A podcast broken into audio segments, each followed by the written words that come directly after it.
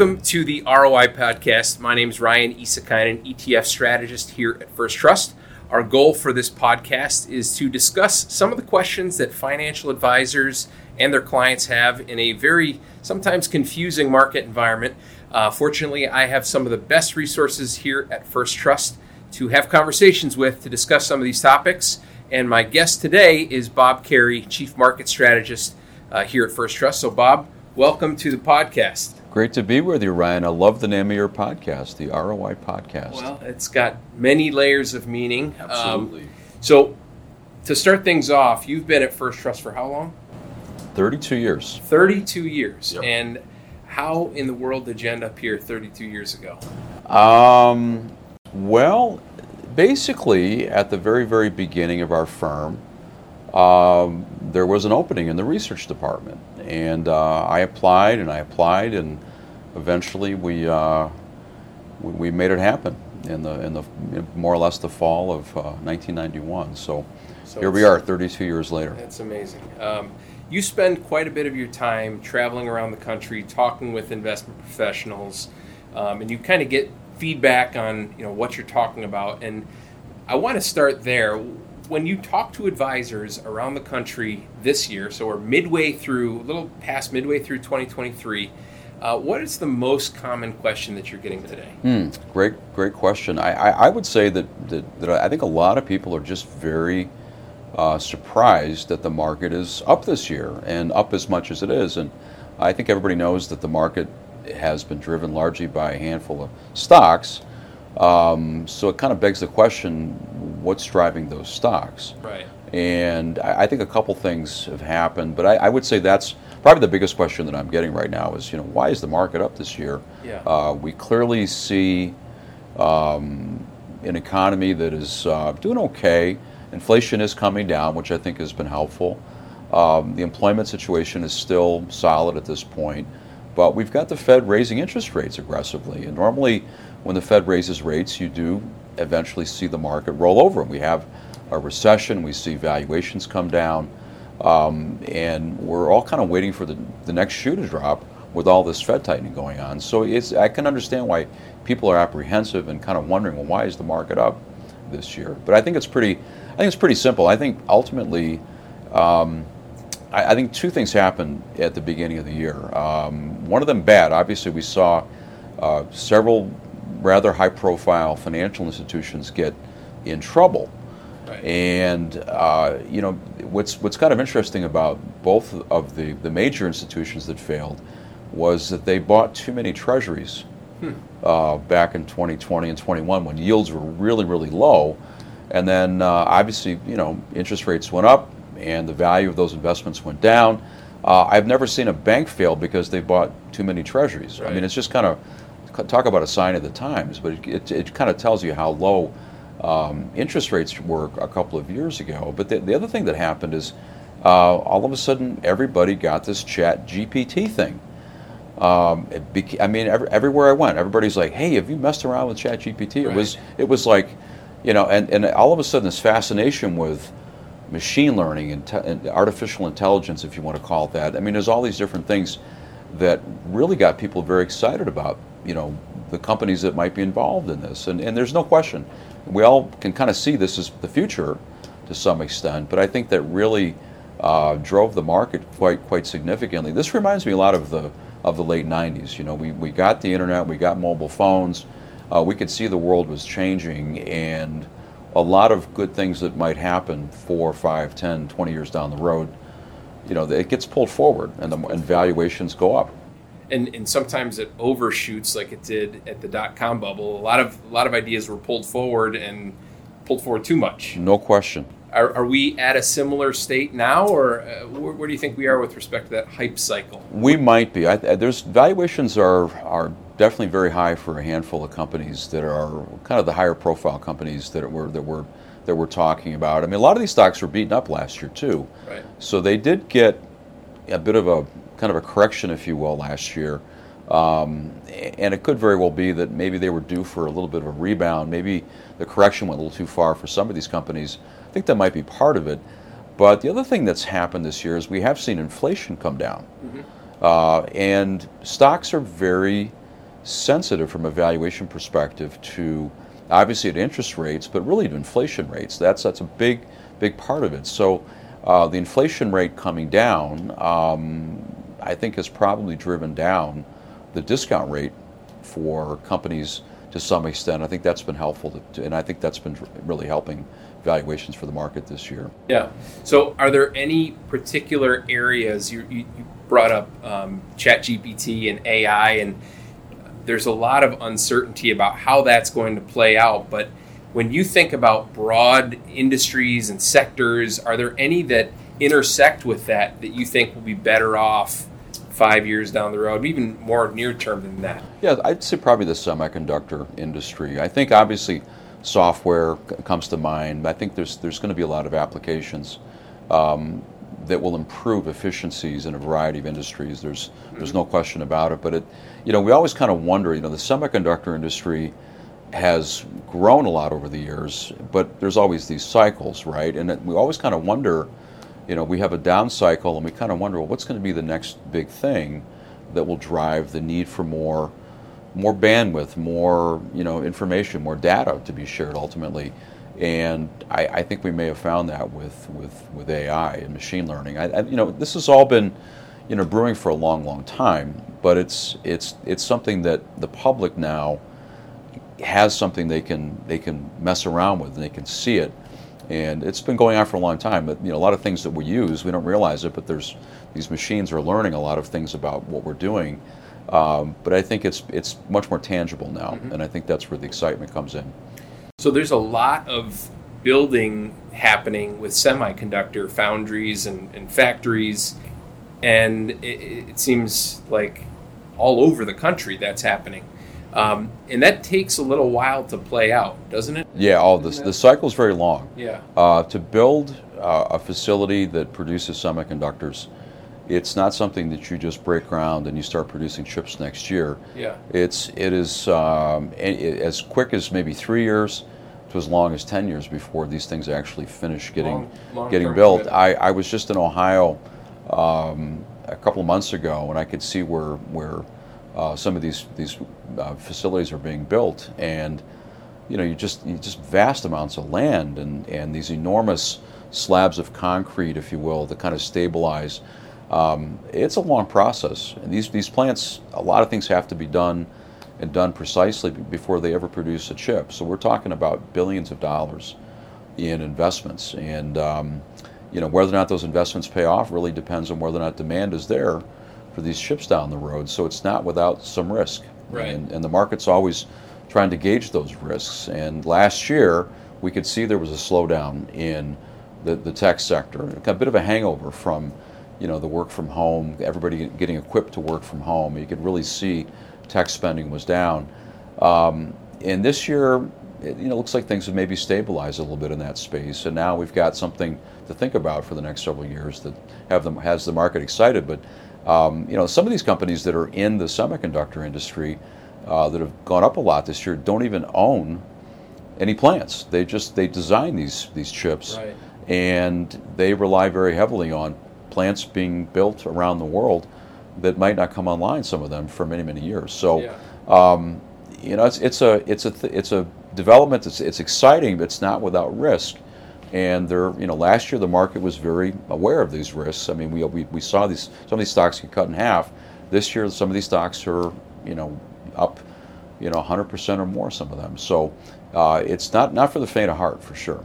So I think of semiconductors and some of the stimulus acts that have been passed, um, the CHIPS Act, and, and you know the the way that that is framed is that this is a, a geopolitical issue, and we need to have manufacturing reshored in the U.S. Uh, do you think that's having any, impact now, or is this something that is not as relevant? Yeah, I would say the jury's out. We, you know, we've never really had anything resembling an industrial policy in this country. A lot of countries have, you know, industrial policies kind of favored industries that get, um, you know, more or less coddled. Well, sometimes those industries become less competitive when they have a lot of government uh, assistance. And so uh, the free market person inside of me is skeptical that this is having any impact at all. I think, I think, I think it's natural if you're running a business that relies on outsourcing and your your supplies are coming from parts of the world where you, you might not be able to get access.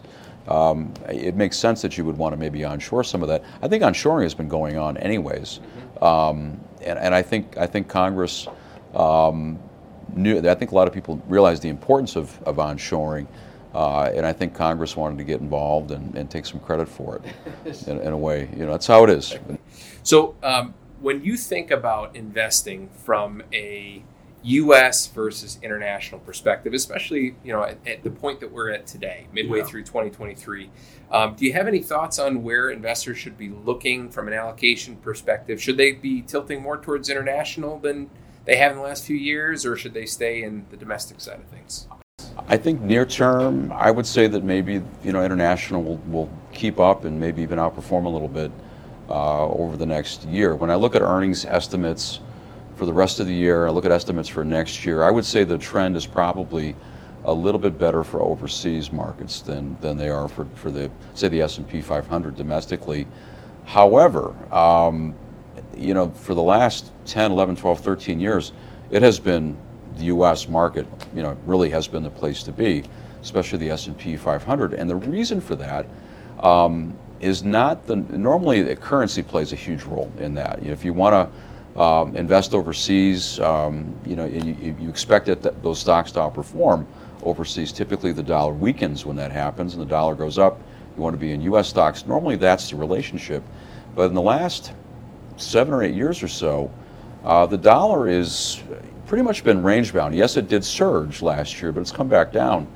The dollar is not the swing factor anymore like it used to be. What's what really is what's happened is U.S. companies, the S&P 500 companies, have a significantly higher, getting back to your, your podcast term, uh, ROI, return on investment for U.S. companies today. Looking at the S&P, they are much, much higher producing cash flow machines ultimately than companies overseas. Um, you know, so many companies that have really come on the scene here in the last 5, 10, 15, 20 years. Um, for the most part, those companies that are very, very high return, high growth businesses are based here in the U.S.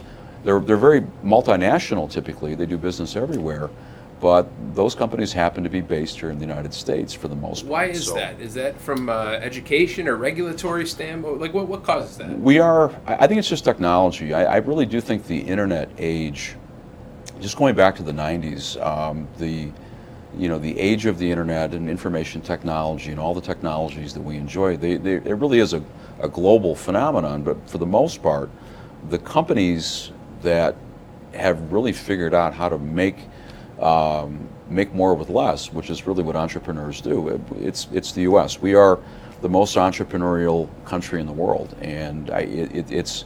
Uh, you could argue that maybe we kind of lost our way for, for a while back, maybe in the 60s and 70s. But I, I, would say in this day and age, it's, it's pretty obvious that we have much, much better businesses and we have a better environment for creating um, these kinds of companies. You think about all the companies in, in biotechnology and, and semiconductors and, and software, for the most part, this, the leading companies, uh, even automotive manufacturing today. I mean, the, the, the leading kind of company in that industry over the last couple of years uh, is Tesla, and Tesla is based here in the U.S. Yes, they do business all over the world, but there's really no equivalent.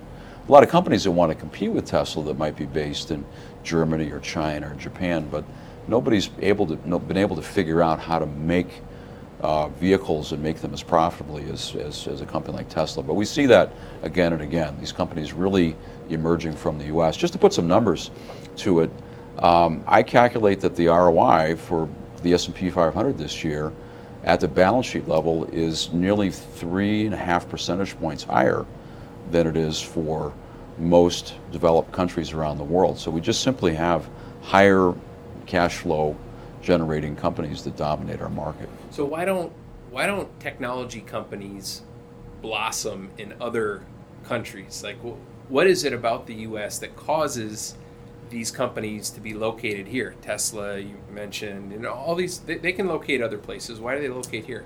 Well, you need capital and you need people to make things happen. And um, you know, we you look at the the list of the top um, you know engineering and science and STEM related programs around the world, universities and whatnot. um, boy, the, we, we heavily dominate those that list. You look at the top, say, you know, 100 engineering schools in the world. I mean, half those those universities are based here in the United States. So I think I think we've always had this this this technology-driven economy, but I think especially now, in this day and age, with all these new industries that have been created, it just kind of like feeds a on us. cycle. That's what it is exactly. Well, that that is probably good news for us, and hopefully that virtuous cycle continues despite efforts to Yeah, I mean, you think about it, you, you run a business, you need uh, you need capital, and we have you know obviously enormous amounts of capital, right. um, and you need you need knowledge, and you need you also need uh, at the same time you need uh, private property protection, you need intellectual property protection. Uh, we, we tend to do a much better job of protecting intellectual capital in the in the United, in the U.S. compared to many many other places. Yeah. Um, okay, another broad question for you.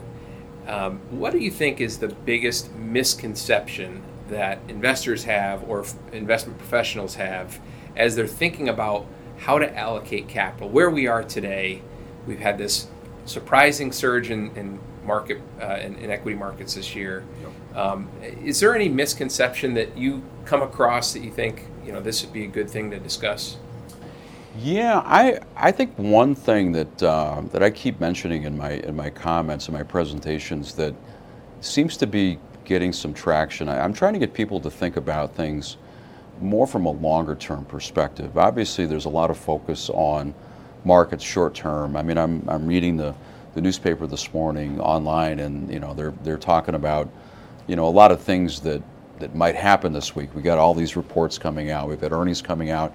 And it's important to focus on that, maybe to some extent. It's very easy to lose sight of the long term. And, and I think that is, I've been thinking about this a lot lately. A lot of, obviously, a lot of folks getting older, a lot of baby boomers are, are, are well into their retirement years already. A lot of them are about to retire. Um, at the same time, I've been going to birthday parties here lately and, and buying birthday cards. And um, at the bottom of the shelf, there are, there are birthday cards for people turning 100 today. I'm pretty sure that market didn't exist uh, not that many years ago. I certainly, I mean, the idea of living to be 100 years old was just, you just didn't, you didn't think about that. So, you know, for somebody that's in their 60s or 70s, um, you know, obviously we never know how long they're, you know, we're, we're, any of us is going to be around. But the, the need to, to think about the potential to be alive in, in well into your 80s, 90s, even 100. Uh, I, I, I think it's, you know, you got that going on. And of course, we have got, we've got these elevated levels of inflation over the last couple of years. So it, it really kind of, I think, forces us to think about the long term, knowing that, hey, the market near term, a lot of things can happen. But we know that from a long term perspective, that it, it's investors that win. And uh, a, lot of folks are, um, you know, buying T-bills thinking they're making investments. I'm like, you're, you're not really making an investment. You're, you know, hopefully earning a decent rate of return, enough to offset inflation. But we all know that, that um, you know, those rates can be very short-lived, and they're, they're probably not going to live up to where the inflation rate's going to go over the long term, especially after taxes. Right. So if that's the case, and I think that's a really interesting point that people are living longer, and when it comes to there's certain rules of thumb that we all learned early on that you take your your age and you know that should be your allocation to uh, bonds, and it kind of you know Right. grows over time. Is does that change the math? I think I think for some people it might. I really do. I Yeah. really do. I think it, it, it, it I think for a lot of people, I, I started my career just to back up a little bit. I started my career in the '80s, and I saw a lot of people retiring and selling literally all of their equities yeah. and saying, "Hey, at this point, I just want I just want some income. If I can earn six, seven, eight, nine percent on my on my bonds, if you will, my fixed income, my CDs, whatever people were buying back then." Um, you could argue that well, that, that kind of made sense because inflation was coming down and the, the rates of return were, were real. I mean, you actually had a spread between the inflation rate and what you earned on your interest. Um, that that spread's very thin right now. I mean, it's gotten a little bit better as the Fed has increased rates this year, but uh, you know the, the the reality is that that transition to being maybe a little bit more cautious, having more safe assets. I think that transition for a lot of people, probably should be pushed out further into the future. I mean, it, everybody's situation is unique, and I think Sure. that's I think that's that's the art of of being a financial advisor, financial planner, is knowing your client and their circumstances. Right. And uh, for some people, maybe they can't have uh, a lot of risk in their portfolio, but I think to the extent that you can plan uh, for the next 10, 15, 20, 30 years down the road, I think it's important to just Right. just to be open to that idea. Yeah, if someone's retiring at 65 and living to 75, that's 10 years. If they're retiring at 65 and planning to live, you know, 85, 95, it's, Look, it's a whole lot of. On a, on a personal note, my my grandmother's sister died last year at 105. I mean, my grandmother died in 1976, just to give you some perspective, and she was, you know, at that point in her in her 60s. Uh, the idea that her younger sister would be alive in 2022, it's like it just kind of blows your mind. So you, you never know. That's remarkable. 105. 105. Wow. Um, so that makes me think of the healthcare sector. Right. And that's that's an area that I know, um, you know, you, you have talked about a lot over the years. Yep. Biotechnology, healthcare, some of the things that are happening in that sector. Are there? Do you have any thoughts on just broadly speaking the healthcare sector or biotech specifically? Yes, we have been um, watching very closely the number of products that are in clinical trials. I think that's a very important thing to keep a handle on when it comes to pharmaceutical companies, biotechnology companies. These companies um, can't just come up with something and sell it in the marketplace. They have to prove that these products are safe, effective, all those different things. Uh, so the number of, of different products, that number keeps climbing. You can really see the um, the investments are being made in R and D and clinical trials. Um, at the same time, we have been in a bit of a moratorium on mergers between maybe bigger companies in the biotech space, for example, or maybe companies in the pharmaceutical space that want to um, maybe broaden their pipeline or have more products.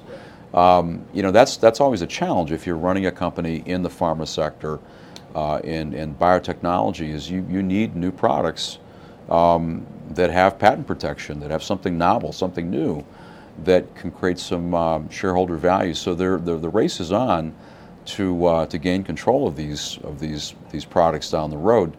And in the past, there, there'd always be mergers, a lot of lot of activity. One one of the reasons you might buy, for example, shares of a biotechnology company is the prospect that it might be taken over one day. Um, we have really seen a moratorium on that the last couple of years. The the current uh, occupant of the White House, uh, his administration is very hostile to mergers in general, Yeah. um, and, and and it's we just I think the market is kind of waiting to see, you know, where where the next big big deal might happen. And we have had some deals happen here lately, and, and we've started to see maybe a bit of a thaw. Uh, market forces are naturally going to give us this result, but we've got a pretty heavy hand from the government right now holding some of this back. Yeah, that is that is interesting because um, you know that the usual state of biotech companies is they have trouble having the capital to make it through phase three trials, right. and so having a, a larger, better funded biotech or pharmaceutical company can come in handy and kind of going through those. No question. Yeah, the concern that I have without the, the risk capital necessary to make these investments to get these products to marketplace, we could very well see uh, a drought at some point in new products. And at the same time, uh, we've got people living longer, who, and the longer you are alive, the more likely you are going to have something happen to you. So it's um, so you can't help but wonder uh, if, if in fact we are going to see the future like we maybe thought a couple of years ago. We'll see if this plays out. But I, I have faith in, in, in technology and eventually policies heading in the right direction. But I think it's pretty fair to say that there has been a little bit of a political cloud over the pharmaceutical and biotech sector the last couple of years. And uh, it's left the stocks, I, I would say, reasonably priced compared to a lot of other areas of the marketplace. Right. Another area, Bob, that I have been getting questions on, and I'm sure you have as well, is when you look at the structure of equities, what has performed well versus not as well this year. It is heavily favored large cap stocks, especially some of the companies that we were referring Yep. to before that are related to AI and have gotten a boost from some of those technology uh, multiple expansion. Um, but I guess my question is why is it that there's been such a, a trend over the last decade where small and mid sized companies, their stock valuations have gotten a lot cheaper relative to large cap stocks? Do you have any thoughts on why that is taking place and is it going to continue or is this going to reverse at some point? At some point, I do think it will reverse itself. When you look at the outlook for earnings growth over the next two years, uh, small and mid cap indexes actually have a better earnings outlook than, say, the S&P 500. So I think the market eventually will recognize that. I think the market recognized that last year. We actually did see mid caps, especially, do relatively well last year, and I think through the first couple of months of the year, we saw the same thing but then we had these bank failures, then we had this massive flight to safety, right? Um, one of the things I've been watching very closely for a long time is the, the difference in returns between the S&P 100 index, the OEX index. If you look at that year to date versus the S&P 500, that gap uh, is enormous. And normally those two indexes sit right on top of each other over the very, you go back, you know, over the decades, very, very little difference in returns between 100 and the 500. Um, this year, the 100 is outperforming by the most it's outperformed the the the, the, the 500 since 1999. And you think about what was going on in 1999, same sort of thing. A lot of excitement Yeah. about technology. So, um, to some extent, I feel like we're reliving the late 90s to some extent. Um, the one difference um, I, I think is, is that returns on capital are substantially higher today. Most of these companies that are doing well in the stock market, for the most part, are companies that have got you know, a lot of cash on hand. They've got proven business models. They, they generate a lot of cash. Um, so the, the, the upward swing in valuations that's driven the, the say the S&P 500 this year, it really is because of a handful of stocks. Um, uh, I, I do think that the improvements in returns on capital have been significantly higher for larger companies than they have been for smaller companies. So, you know, you think about some of these big technology companies, you just don't find these types of companies to the same extent in some of these small cap indexes. So, uh, it might be that we need uh, a correction, or maybe a stiff correction, or even a, a, a pull, substantial pullback in the tech sector to, for the market to begin to broaden out, uh, which is exactly what happened back in the early 2000s. looking at returns from 2000, 2001, 2002, you really did have some pretty decent performance in those mid and small cap. Yeah, as long as you didn't speculate on the dot com stocks that Right. melted down and the tech stocks actually did pretty well during that environment. I mean, it was, you know, banks did well, the energy stocks, and things that, that nobody wanted to buy in 1998, 99 actually turned out to be pretty good investments over the next five years. Um, okay, final question. Um, energy. The Yeah. energy sector has been really confusing for a lot of investors over the last couple of years. Went from COVID, where energy stocks were rock bottom valuations because there was so much uncertainty, Right. to a point where they surged last year. This year they've got reined in again. Yep. How should we think about energy stocks? Well, the reality is that the energy sector is very diversified. There's a lot of different companies that- that do different things. Um, but the backdrop of lower oil and gas prices, natural gas prices being uh, as low as they are, oil prices coming down, um, it's, it's not a good environment for investors to want to take on a lot of risk in that particular sector. You've got uh, producers cu- cutting back production, which in the end should eventually lift prices. Um, but it's it's amazing how cheap some of these stocks are. A lot of these stocks at six, seven, eight times earnings. The problem is that earnings for the rest of the year and the next year, those earnings estimates have been coming down. So you've got this massive headwind of earnings expectations going down from a near-term perspective. Um, it's still an important sector, and we, we can't do really, really anything without energy. But investors just whenever a sector rolls over and the profitability begins to come down, and you've got returns on capital that are, you know, going down at a time when there's excitement about other sectors, you can really see the market preferring those companies where returns are higher, maybe headed higher. So if investments are not incentive, we don't have incentives to make investments over the long term. Doesn't that mean that we're going to have less production and therefore likely higher prices for, for oil and gas, Quite possibly, yeah. which which could be good for the earnings of those companies. I I would think. I had an economics professor that said the cure for high prices is high prices, and the cure for low prices is low prices. Eventually, free markets um, are amazing. exactly, and at some point, you would think um, if, if investment is low and, and production goes down, at some point you're going to see some some pricing power getting restored. But it doesn't look like it's going to happen this year. Yeah. All right, Bob. Well, thank you for having this conversation. Uh, thanks for all the uh, the wisdom, and thank you for all the uh, financial professionals and investors that may have joined us today. Uh, again, I'm Ryan Issakainen, and this was the ROI Podcast.